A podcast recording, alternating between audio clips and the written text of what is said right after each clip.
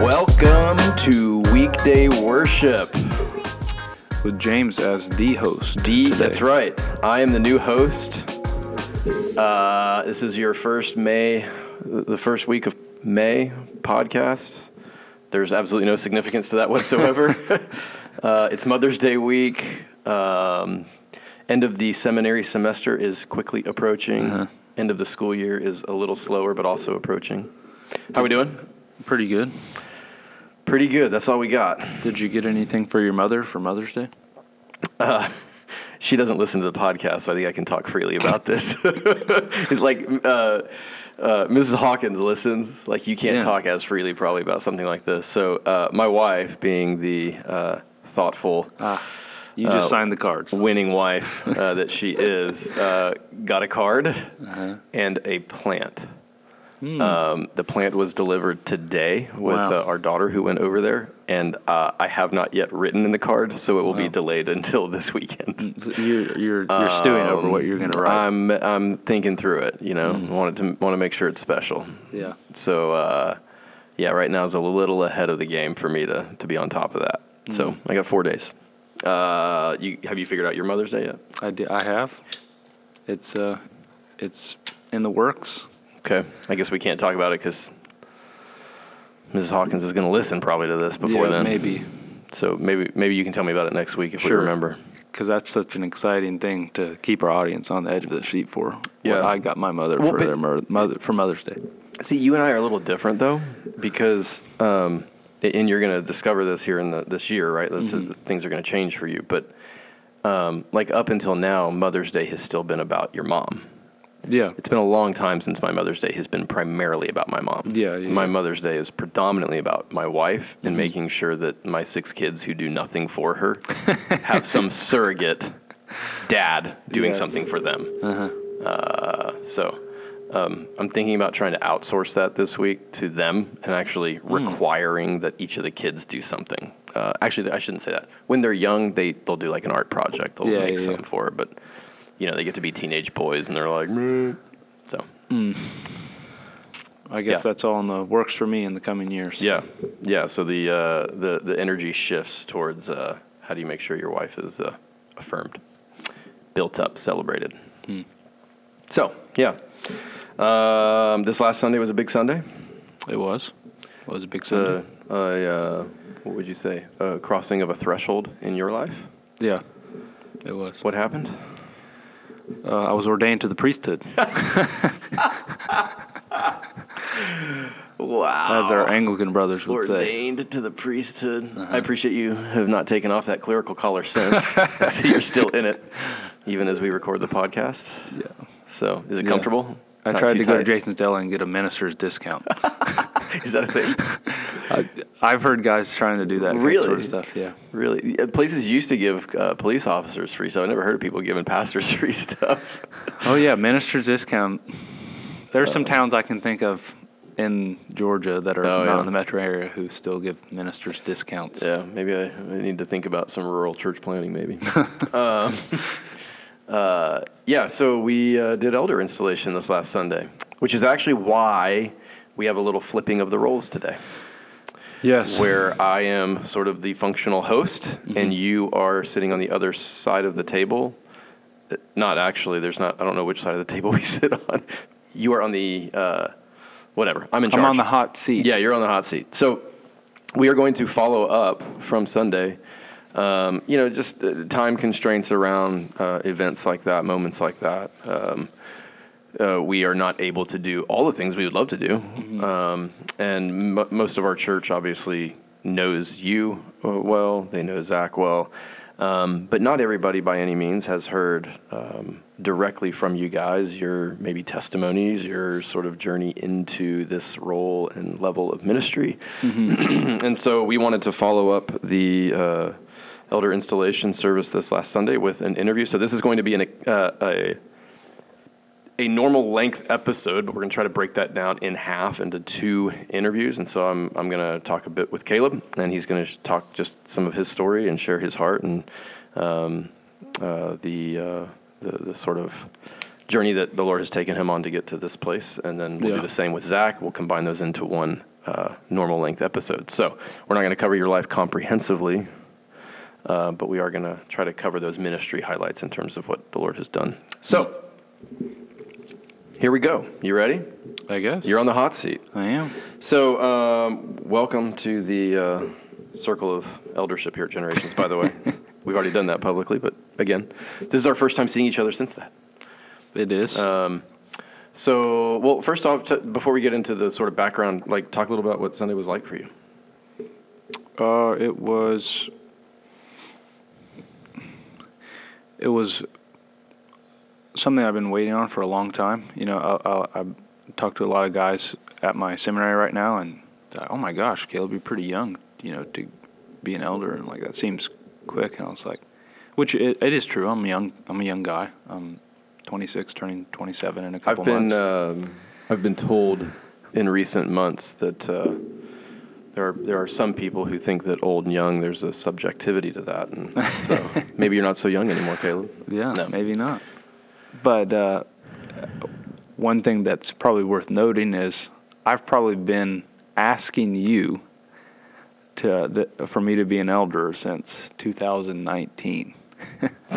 I remember the first time I brought this up on your couch in the basement. Um, I was probably less than a month into the church. Was that during like a, an official counseling session? You were laying on the couch, and I was. no, okay. so it's something I've I've been desiring for for pretty pretty close to as long as I've been at the church, and Yeah. you know, so there's been a patience to that, you know, um, and uh, as you have done, in particular, and this church has done, helpfully for me, is you've slowed me down on a lot of things, um, which is it's really good. I look back on the things that are slowed down for me, um, and I'm so appreciative of that. I was telling this to to somebody yesterday at, at my school, one of my um, professors. I was like, "It's really nice to know you did things the right way. Um, that's just a peaceful feeling to know you didn't rush things, you didn't manipulate it, you didn't manufacture it, you didn't like, you just you trusted God, you you waited, you did the, like you just did it the right way. There's just a peace to that. Well, in the right way, maybe even sound like we like you don't mean that rigidly. You mean mm-hmm. in terms of the way that was laid out for you. Yeah. By, in this context, Yeah. our uh, myself and Paul and how our church has tried to walk through this. That you were submitted to that mm-hmm. process, whatever Yeah. we laid out, and and so the right way isn't necessarily one way, mm-hmm. But it is the way within your local church context that Yeah. has been um, kind of laid out for you. And so you've, you've I guess what I'm saying is the right way means not all my way. yeah, you know. Um, yeah. and so that it just feels good, you know, to to feel like we did this in a in a in a God honoring and wise both uh, way itself and timeline, um, if that makes sense. Yeah. Um, you touch on something that I didn't hit on a lot or at all on uh, on Sunday. I was preaching on eldership from the Titus passage because we're walking through Titus, which is partly, I mean, timing lined up for us to do that text on the day that we were doing this. So, um, but in First Timothy three, when Paul elsewhere outlines qualifications for eldership, he begins that list with this sense of if anyone aspires to the office of, of overseer or elder. And, um, and I think in one sense we hear language a lot in the church talk where we talk about a sense of calling, and um, I think there's a place for maybe some of that language, though it's a, a, a sort of elusive idea at times.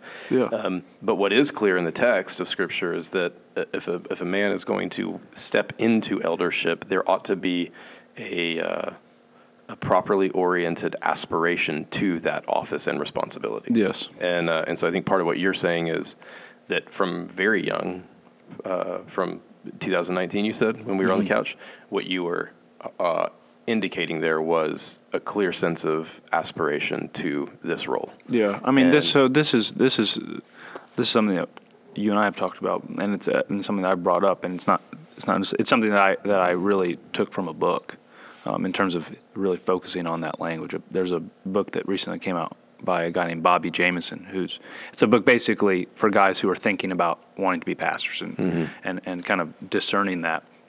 And he talks about this emphasis of there's a lot of kind of uh, such a push on if you feel called or not, and trying to su- subject yourself to what that looks like. Whereas, um, really, the Bible puts a lot of weight on aspiration, which is something much more objective in terms of do you aspire to this? This is mm-hmm. something you want to do, and also it puts the responsibility of eh, someone who aspires as an eld to be an elder.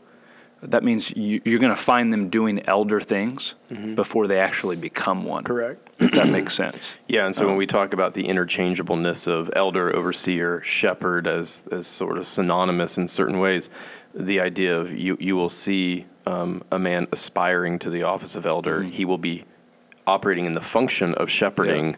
type things, ministries before he's in any office, yeah. right? The office doesn't make the man yeah. in that sense. And so uh, what we're saying basically is when we talk about aspiration, it's not simply I wrote it down in my journal and I kind of just daydream about it all day. Dear it means diary.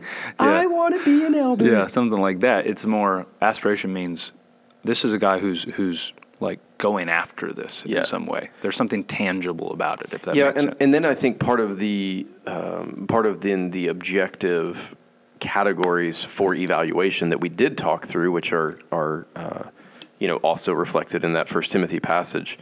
Uh, the the responsibility of those like myself and Paul in this situation is to ensure and to to to uh, to discern whether that aspiration is a, a pride-oriented thing, or an, it, an yeah. unholy ambition, uh, some sort of power grab, or maybe yeah. an ego thing, or a, a, status thing, or if it is yeah. a, a spiritually wrought desire to lovingly uh, take on the responsibility of caring for, teaching, shepherding God's people. So it seems so. to me that the idea of calling is much more on the church, both the elders and the congregation, discerning are, are you called the legitimacy of that aspiration? So the aspiration yeah. is more focus of the per, the person who wants to be an elder, mm-hmm. and the calling and discerning that is more of okay. The church sees that calling in right. your aspiration. Right. Uh, that seems to me health, a yeah. healthy way to think about this. Yeah.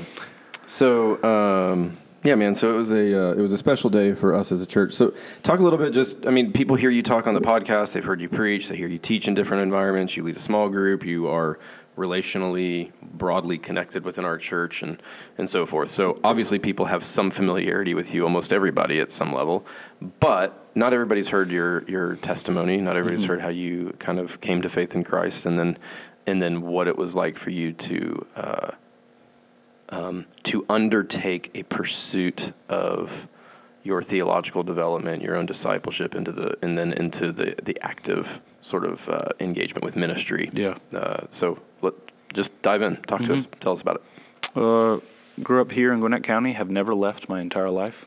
Um, have lived here, born and raised, pretty much. Uh, grew up in a great family, great Christian family. Went to a, a, a good church growing up. Um, I went to a great Christian schools uh, growing up, so it was really externally in all the best environments. Um, to be in as a as a young Christian person, and uh, had a great uh, home and spiritual life, uh, and and all of those environments. So that not really any excuses to be mad at God, if that makes sense, um, yeah. or to or to have an issue with with Christianity. Um, but growing up, just I, it's not that I didn't believe in God or didn't think it was true or didn't think it was right or, or even you know obligated to be a Christian, but I just found it all boring. Just wasn't what woke me up in the morning. It wasn't. I just found it. I didn't really have a taste at all for for the things of God. They just. I didn't want it. Mm-hmm. It's not that I didn't believe it. It's I didn't desire it, and um, and it really wasn't until my senior of high school that that changed. That absolutely turned upside down in terms of. Uh, both developing a taste for God, but also having a, a recognition of my own sin and um, and coming to, to true, authentic, real faith. Um, my senior year of high school, and from that point on, every I mean, everything changed about what I desired and what I didn't desire. It almost flipped, and um, that kind of set me on a trajectory of of. I don't know that I kn- knew I wanted to go into ministry vocationally. I think I I definitely wanted to go to to uh, to study more. Like I wanted to go to seminary from the time I was a freshman in in college. Um, I just loved theology, um, and I think anyone who knows Suddenly. me now suddenly. The rec- Yeah, I mean, like it wasn't like you were interested in the theology aspect of Not at all. Yeah, yeah. yeah. Um, but so I, I always had a desire to to study theology, not necessarily know if that would be turned into a, a job or anything. Um, but when I was in college, I, I, actually, I would, I would I would say there, was a lot of wrestling about that even as recently as two, three years Mm-hmm. Yeah. ago, right? I mean, Mm-hmm. you and I had not like you. Your aspiration towards eldership and and ministry in the church was very clear. Yeah. Mm-hmm. but you were still wrestling a little bit before seminary, before decisively moving towards seminary Yeah. about whether that would be the proper vocational pursuit for you. so when I got to college and had became a Christian, I got really involved in apologetics ministry and um, and had a lot of unique opportunities um, to to do apologetics and uh, and teach theology to college students in uh, some really some really cool ways. And so that was always my gearing was teaching theology and apologetics to college kids and particularly kids who were either not Christians or pretty fresh. And uh, um, my my goal going into one of my freshman year of college was I wanted to get whatever in undergrad. Um, I wanted to go to get um, something, whether seminary or some sort of uh, philosophy um, degree after that, and do a PhD and something that would help me with apologetics. Like that was that was my big aim. Um, and so I didn't really care what I got in undergrad. Uh, because I was trying to set myself up for that. But then I met a girl, and that changed all of my plans, um, as that tends to happen. And her name was Natalie, mm-hmm. and uh, yeah, we, we met when, when I was a freshman in college, towards the end of my freshman year, and um, so you know that kind of changed things. I got to the end of undergrad, and I realized, oh, I'm not going to be able to just go off into academic wonderland. I'm going to have to work if we're going to get married, and you know, cause she was a couple years behind me in terms of schooling, and so I, I couldn't. All that first plan was kind of derailed, um, and that's where I really started to wrestle with. Is is is like going and pursuing education for ministry something that I want to do when I you you realize in a way you don't you know before getting married the burden of providing and, and all that stuff. Well, yeah, like for me, it was I had planned on law school, Mm-hmm. and then even when we got married, I was still intending on that, and then we got pregnant. Yeah. And I was like, well, maybe. And then we found out it was twins. It was like, yeah, this isn't happening. Yeah. and so God just uses these things to kind of steer you different Yeah. directions. and so I, I, had to start working and kind of put that on hold um, in terms of whether it was trying to pursue pastoral ministry uh, or something more academic um, in theology. And I worked for a couple of years, and, and in that first year of getting married, um, after uh, after my first job, we, we moved closer here because we came to Generations looking for a church. It was the first church I had ever been at since the church that I had grown up in and my whole family had been in. Um, so I came here, moved. We moved to Norcross, and uh, was pretty frustrated at There's- some level. There's some people that would want me to make clear that you're technically in uh, Eagleton, um, but Yeah, apparently, apparently, you're I, I'm just a on the other Peachtree the Corners snob, though I'm probably below the poverty line of of, uh, of Norcross, and I live literally next door to Norcross High School. Like I could walk Yeah, to Norcross High School. yeah, 100%, But I'm you're- but um, apparently that across that- from my favorite. Is it, we always have to mention food, a restaurant. You're Yeah. across. Your apartment complex is across from Kiko's, my Yeah. Mm-hmm. our little Mexican joint that we like to go to. Yeah. But so yeah, we moved we moved there right here in Peachtree Corners, Norcross area, and I, I'm I was working and it was a good job, but I, I was kind of frustrated in having to wait on uh, what to do um, in terms of uh, where where my trajectory wanted to be, and was wrestling with honestly what knowing the, the hardships of trying to go into vocational ministry, um, whether it be in the academy or pastoral ministry. It's not a lucrative thing. it is. Uh, you're smiling at me right now. well, you were you were spending at that point. You moved to Norcross or mm-hmm. Eagleton, Norcross area.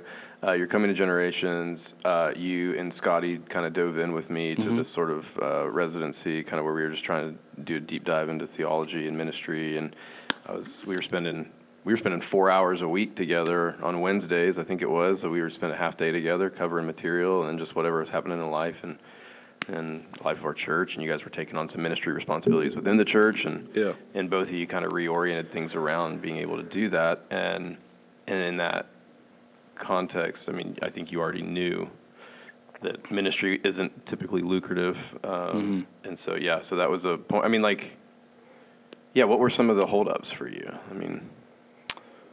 Uh, just seeing and being scared of some of the stories I've both known and seen from afar of of guys who they put their chips in this bag and things go south. yeah, you know, um, churches and and church and ministry. It's a fragile thing. Um, there can be a lot of hurt, and uh, it's not at when you're doing it vocationally, it's always it's also putting how you feed your family on the line, and that's, mm-hmm. that's a serious thing. Yeah. Um, and so that was uh, that. And was you're something. in general, you're a driven guy. You're mm-hmm. you're an ambitious guy, and mm-hmm. and uh, so you, there's competing yeah. ideas of what you know, competing. Um, yeah. roadmaps for what your life yeah. might have been like or how yeah. you could go forward. Yeah, um, not inherently of, ungodly. Yeah, I mean, one of those that you know my hangups is I I know at some level, um, my parents are, are, are, are, very hard workers, very successful, have done have done well, and have been very generous. But going into to ministry, I will not have the same standard of living as an option as growing up the way that uh, my parents mm-hmm. now have, if that yeah. makes sense. And um, that's not bad. That's just a real that's a real thing. Yeah, you, you grow know? accustomed to a certain standard uh-huh. of living, and so there's mm-hmm. like a, a, a, dying to certain comforts or certain. Yeah. Um, it's not necessarily like obviously when you get out like, of course that's ridiculous to try to have the same standard of living as your parents right now. Sure. But what I, what I'm saying is, 25 years from now when I'm their age, you know, yeah. I I won't probably have the same standard of living that in that situation um, in a pastoral ministry or, or, ministry in general, whether it be in the academy or, or right. not. So. Um, those are just real things that, that weighed on me in terms of, you know, kind of growing up a little bit. Except um, you were hanging out in my basement every week with me, and you were like, "Oh wait, no, I can't live like this." yeah, yeah. Um, but yeah. so so, in the midst of all of that, wrestling with that in terms of trajectory vocationally, I was doing it while kind of growing up in a uh, in in a maturing way in our church at Generations, um, which is really important. I think if I wouldn't have came to Generations and uh, and really did a residency kind of discipleship deep dive with you, I probably would have pushed things in whatever direction I did without really planting myself with uh, the local church as determinative of how I was going to pursue whatever I did. Um, and so I'm very thankful for that. Was a before I did anything, I got planted in a church amongst a people with real oversight and wisdom and and, and love and and uh, affirmation of of where I was going. Um, I probably would have kind of made that decision on my own without the support, care, and love of a, of a congregation. Mm-hmm. Um, if I wouldn't have spent those years at generations first, if that makes sense. Yeah. Yeah. Um, so when and how did uh, uh, your your journey is different than Zach's, who mm-hmm. is not pursuing seminary education, mm-hmm. who's not pursuing vocational ministry.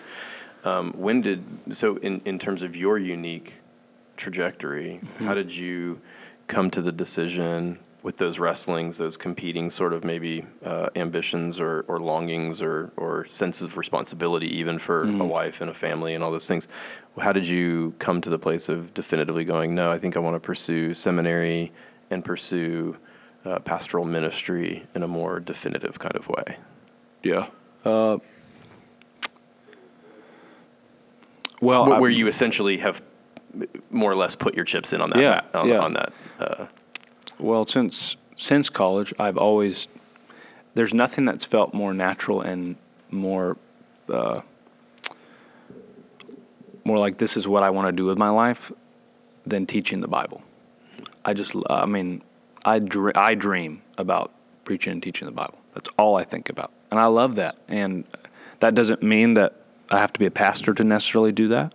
Um, I can do that in other environments. But so that was always there, if that makes sense. Since really becoming a Christian, that just love of teaching and preaching the Bible. Um, so that was a big pull towards uh, all along wanting to do this. Um, but I think, but but I don't think that's enough. I don't think a love for preaching and teaching is enough to to go into pastoral ministry. Um, I actually think guys who, if that's all they think about and that's it, they're going to be really disappointed with what most of ministry is.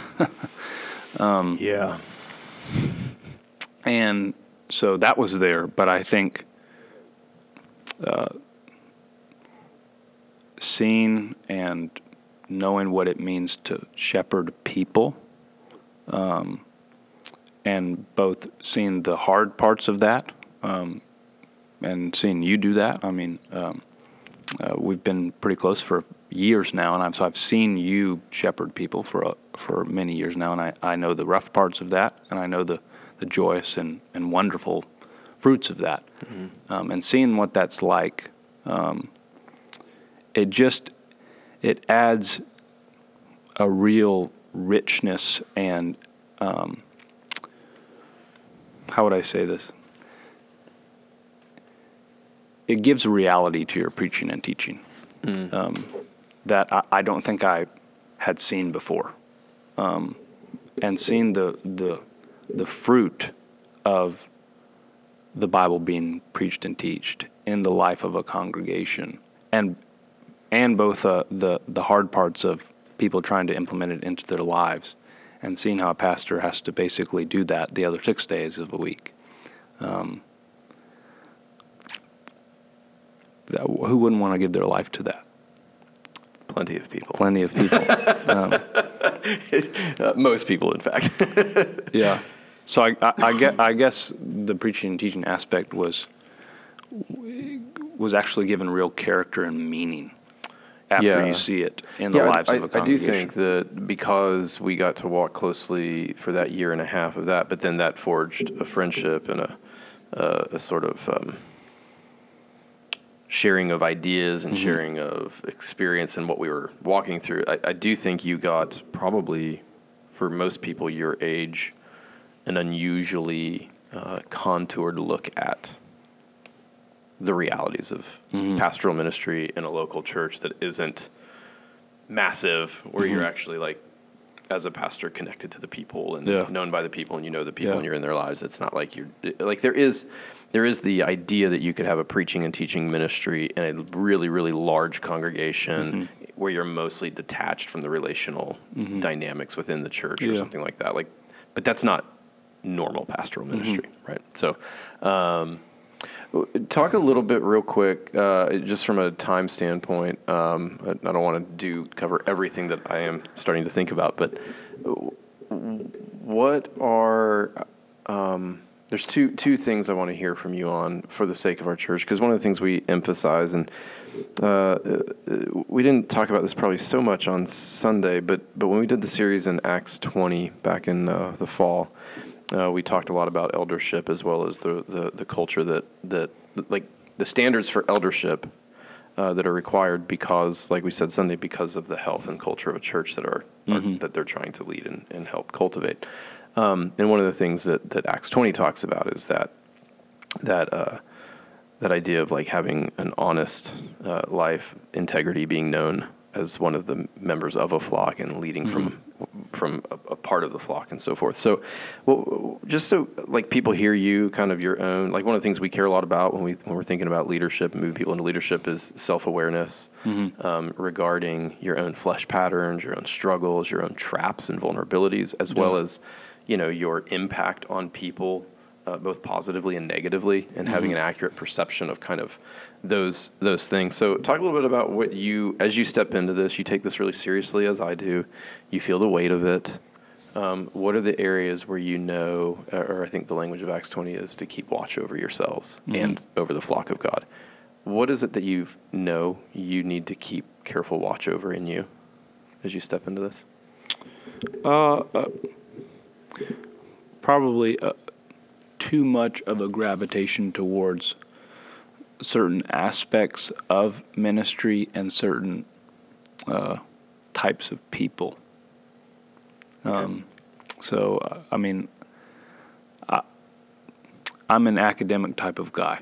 Yeah. Um, that's what I love. That's uh, Lord willing. I'm gonna apply for a PhD program this fall.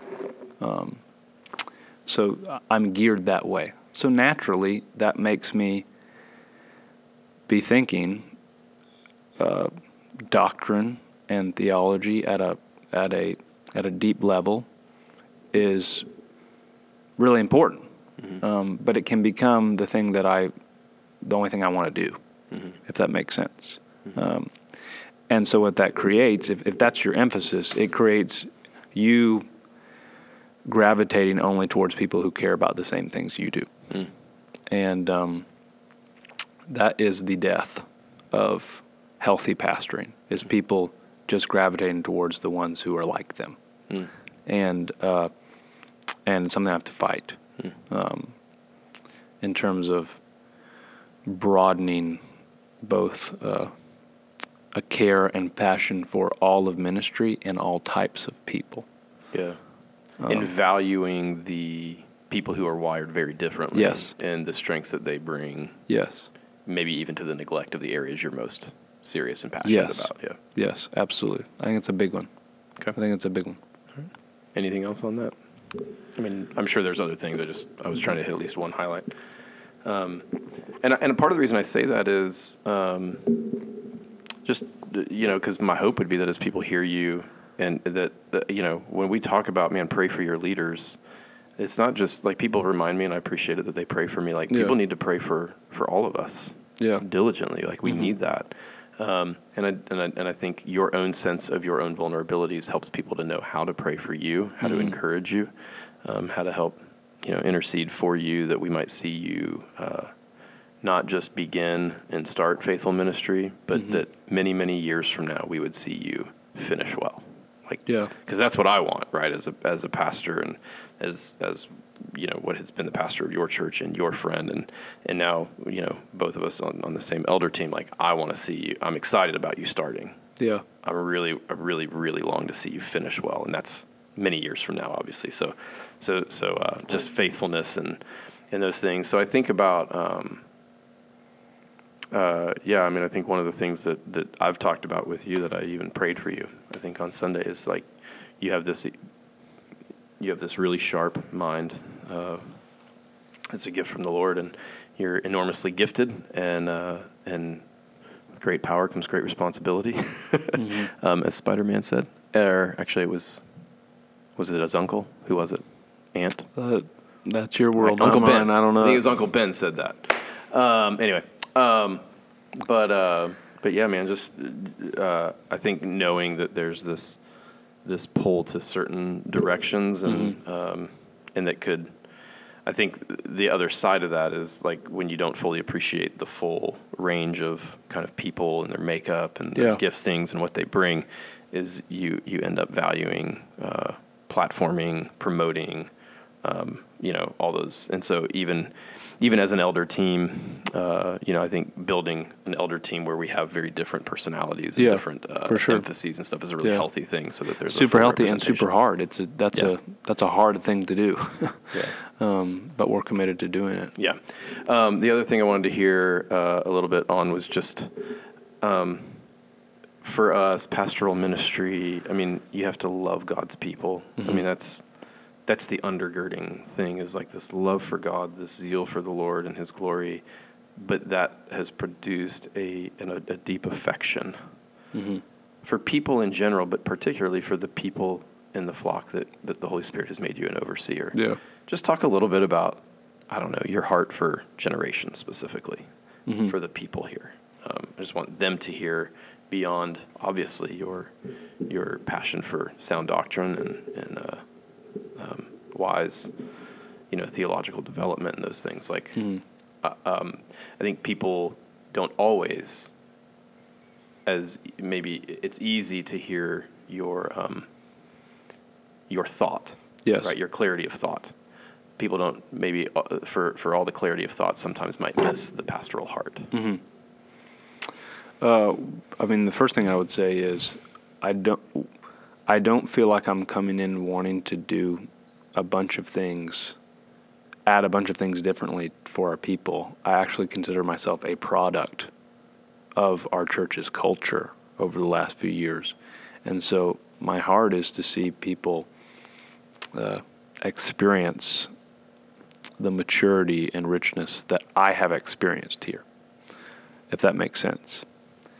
In terms of, I want people to experience what I have went through in terms of coming into a people of God who mature with one another, grow with one another, both in doctrine and in practice, and commit themselves to one another um, in relationship, and come out as healthy mature Christians who see the church as central um, to their lives and the gospel as central to the church.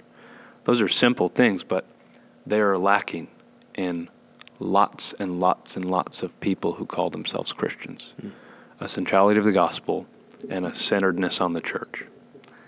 That's a. Pro- I'm a product of being a part of this church. Um, uh, producing those two things. Mm-hmm. And so my heart is to continue that.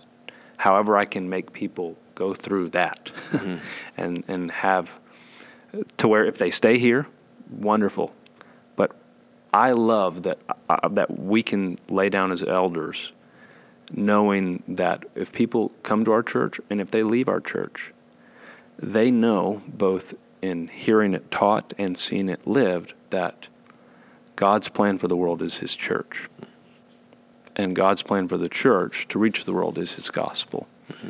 And um, that's what I that's what I think our, our church has done really well. Mm-hmm. And I want to I want to contribute to that mission of of really reorienting how people not only are are uh, growing in Christianity, but they're actually being like their Christianity and how what they know of it is changing. Hmm.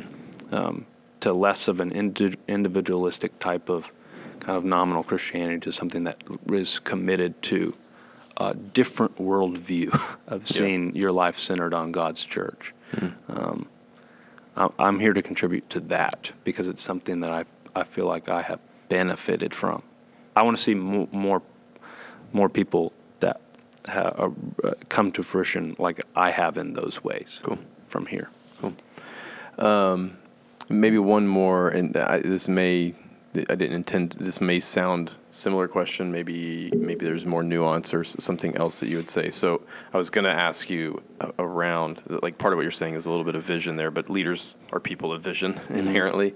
Um, and at, at, one level, you, we have in a in a shared leadership model where we want to have a shared vision. Mm-hmm. Um, but there's different points of emphasis that are uh, maybe uh, more uh, that each of us are maybe more passionate about this mm-hmm. kind of aspect of things. Like, what's one thing as you step into this? You're coming to the end of this semester. There's you've got.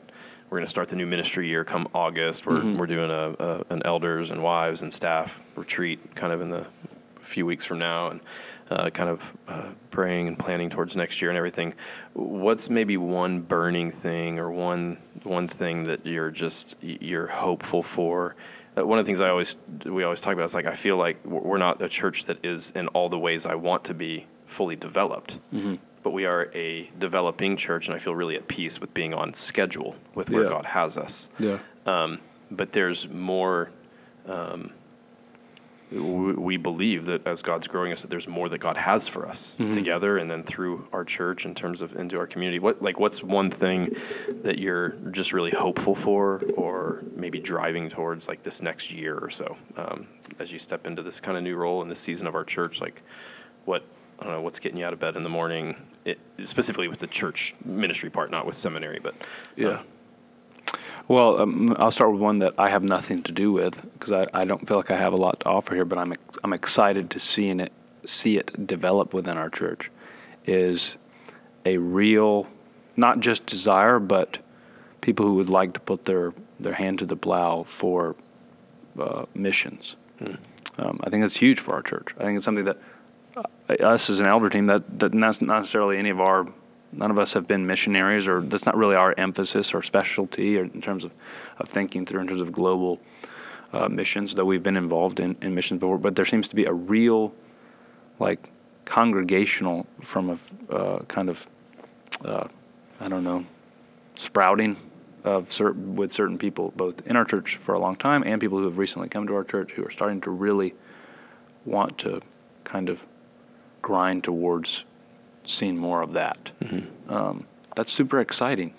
yeah, you know that that like that's not from the top down trying to get people on board with something. It's actually mm-hmm. people within our congregation. Hey, will you get on board with us? Yeah, you know? and it's I think one of the responsibilities we have as elders is not just to try to push our vision, but to actually mm-hmm. discern God's activity. Yeah, right. And I think one of the things we've noticed is in the last yeah. several months the Lord has brought more and more people with mm-hmm. a history of missions, a heart for missions, a desire yeah. for missions, and so part of us is kind of perking up to that, going, "What's God doing?" Mm-hmm. And uh, and we're coming far enough out of COVID that we're we're getting to a place where we can re-engage missions at a deeper level, and we need to. In fact, uh, we haven't even announced this, you know, from up front. But but one thing that was solidified last week was we have a, a team that we've now uh, kind of uh, that is booking a trip to Colombia. So we're going to have mm-hmm. some some of our folks on the ground um, in August to kind of go reestablish face to face contact with and mm-hmm. the encouragement of our partners there. And so we're hopeful that that will kind of reignite for us as a church, like being on the ground there, um,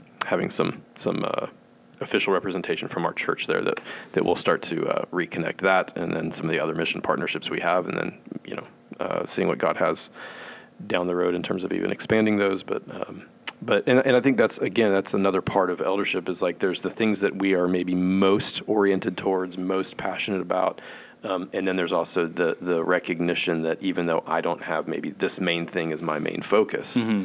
but but we as pastors are not just shepherds of sheep, we're shepherds of the whole flock. Yeah. And so we have the personal ministry aspect to each individual person, but then we have to think as well of the big picture mm-hmm. of of how we as a people are developing and where we're going and how God's using us and what He's doing among us. And yeah. so there's a kind of dual lens there that we have to see, kind of that that that smaller personal thing and then that larger collective. Mm-hmm. Uh, and I think part of what you're identifying there is something maybe on the broader collective of yeah. what God's doing. So, yeah. um, cool. Um, anything else just from this journey from the angst and longing of a 22 year old on my couch in 2019 to uh, to now stepping into the office of overseer. We'll wrap it up after whatever your last words are on this. Mm-hmm. Uh, I'm just I'm so thankful for for all of the people who have who have affirmed this. Um, I mean, not only with eldership, but I mean, this church has invested so much time and opportunity and money into me. I mean, uh, the church helps pay for a significant part of my seminary education, and uh, uh, has given me so many opportunities to to both lead in ministry, to preach over the years, to I mean, just has just has rolled it all out to give me this opportunity, and uh, and I'm so thankful for that. Aren't you glad I didn't know any better? That we didn't know any better? I guess. Just kidding. Um, that's just such a that's such a comforting thing to know that uh, you know you have a congregation that's affirming what you're doing, mm-hmm. and uh, and both and also there's real uh, there's real people behind what you're doing. Like there's mm-hmm. a motivation of I'm here to serve these people, not just to go after this career. Yeah. if that makes sense. Yeah. And uh, that has been. Uh, affirmed and uh, and just cheered on by so many people in so many ways in this church, and um, I, I I, I don't know that I could dream it up any better, you know. Um, so I'm just so thankful for for our church and what they've meant to to not only growing as a Christian but helping me uh, pursue this uh, hopefully uh, long career of ministering to God's people. yeah. um, here and elsewhere. Amen. So. Amen. Well, I'll just reiterate at a personal level, I've enjoyed the journey as well. It's been a joy and privilege and honor for me to walk with you, to see the work of God and His Spirit in your heart, to, to see you go through the wrestlings and the, the struggle of, you know, what directions to go, and then to, to settle into where He's leading you and to um, kind of sit in those tensions with you. And, uh, um, and I think the thing that, uh, the thing that most people know, I think, about you is again the the sharpness of mind, the clarity of doctrine, the concern for for soundness of those things, the probably unusual for your age grasp of of um, doctrinal things, both not not just in terms of doctrinal uh, positions, but maybe even historical realities, broader landscape realities of mm-hmm. Christian theology or or false teachings, even and those kind of things. But but I think what most people, because there are some of those aspects, I think people are apt to be impressed with, um, and sometimes impressiveness in an area um, can draw attention to you rather than to the Lord Jesus. And and I think what I always want to, um, what what I would highlight about you as a brother and a friend on this journey together, and as a co-laborer is that I appreciate all those giftings. I think they're a gift uh, to us as a people, to our church. Um, they've been good to me and stimulating and sharpening for me. Um, but I most appreciate the humility uh, of heart that you've tried to pursue and cultivate that's underneath all of that. Because mm-hmm. all of those things, if you're too impressive in some of those ways, it can lead to a lot of arrogance. And um, and one of the reasons I think we felt confident moving this direction with a young man into this role of, of substantial responsibility and influence is because of your uh, demonstrated pursuit of a humble heart, of repentance, of uh, integrity, and those things. And so uh, I just want to affirm that publicly on this platform, just to say, like, that's the part of you I hope people get to know more of uh, mm-hmm. and more deeply and get to experience with you as one of their pastors now. So. Yeah. Um, thanks for taking the time with us. Hope this was a helpful uh, uh, episode of just people getting to know you a little bit more at a personal level, and you're stepping into this. Uh, it is long enough that I'm probably not going to do one episode. I'm just going to go ahead and we're going to edit this thing down. We're going to drop it today, and then we'll do Zach's uh, episode separately, and we'll have a two episode week as a gift to everybody for Mother's Day. I I could have bet money on that probably. it's still a shorter episode than most single episodes, so. But I don't think elders should be going around gambling too much. So I didn't. You didn't want to bet because of that. Yeah. All right. Well, that's probably wise. Yeah. Thanks for that. Um, all right. Y'all have a great week, and we will see you on Sunday.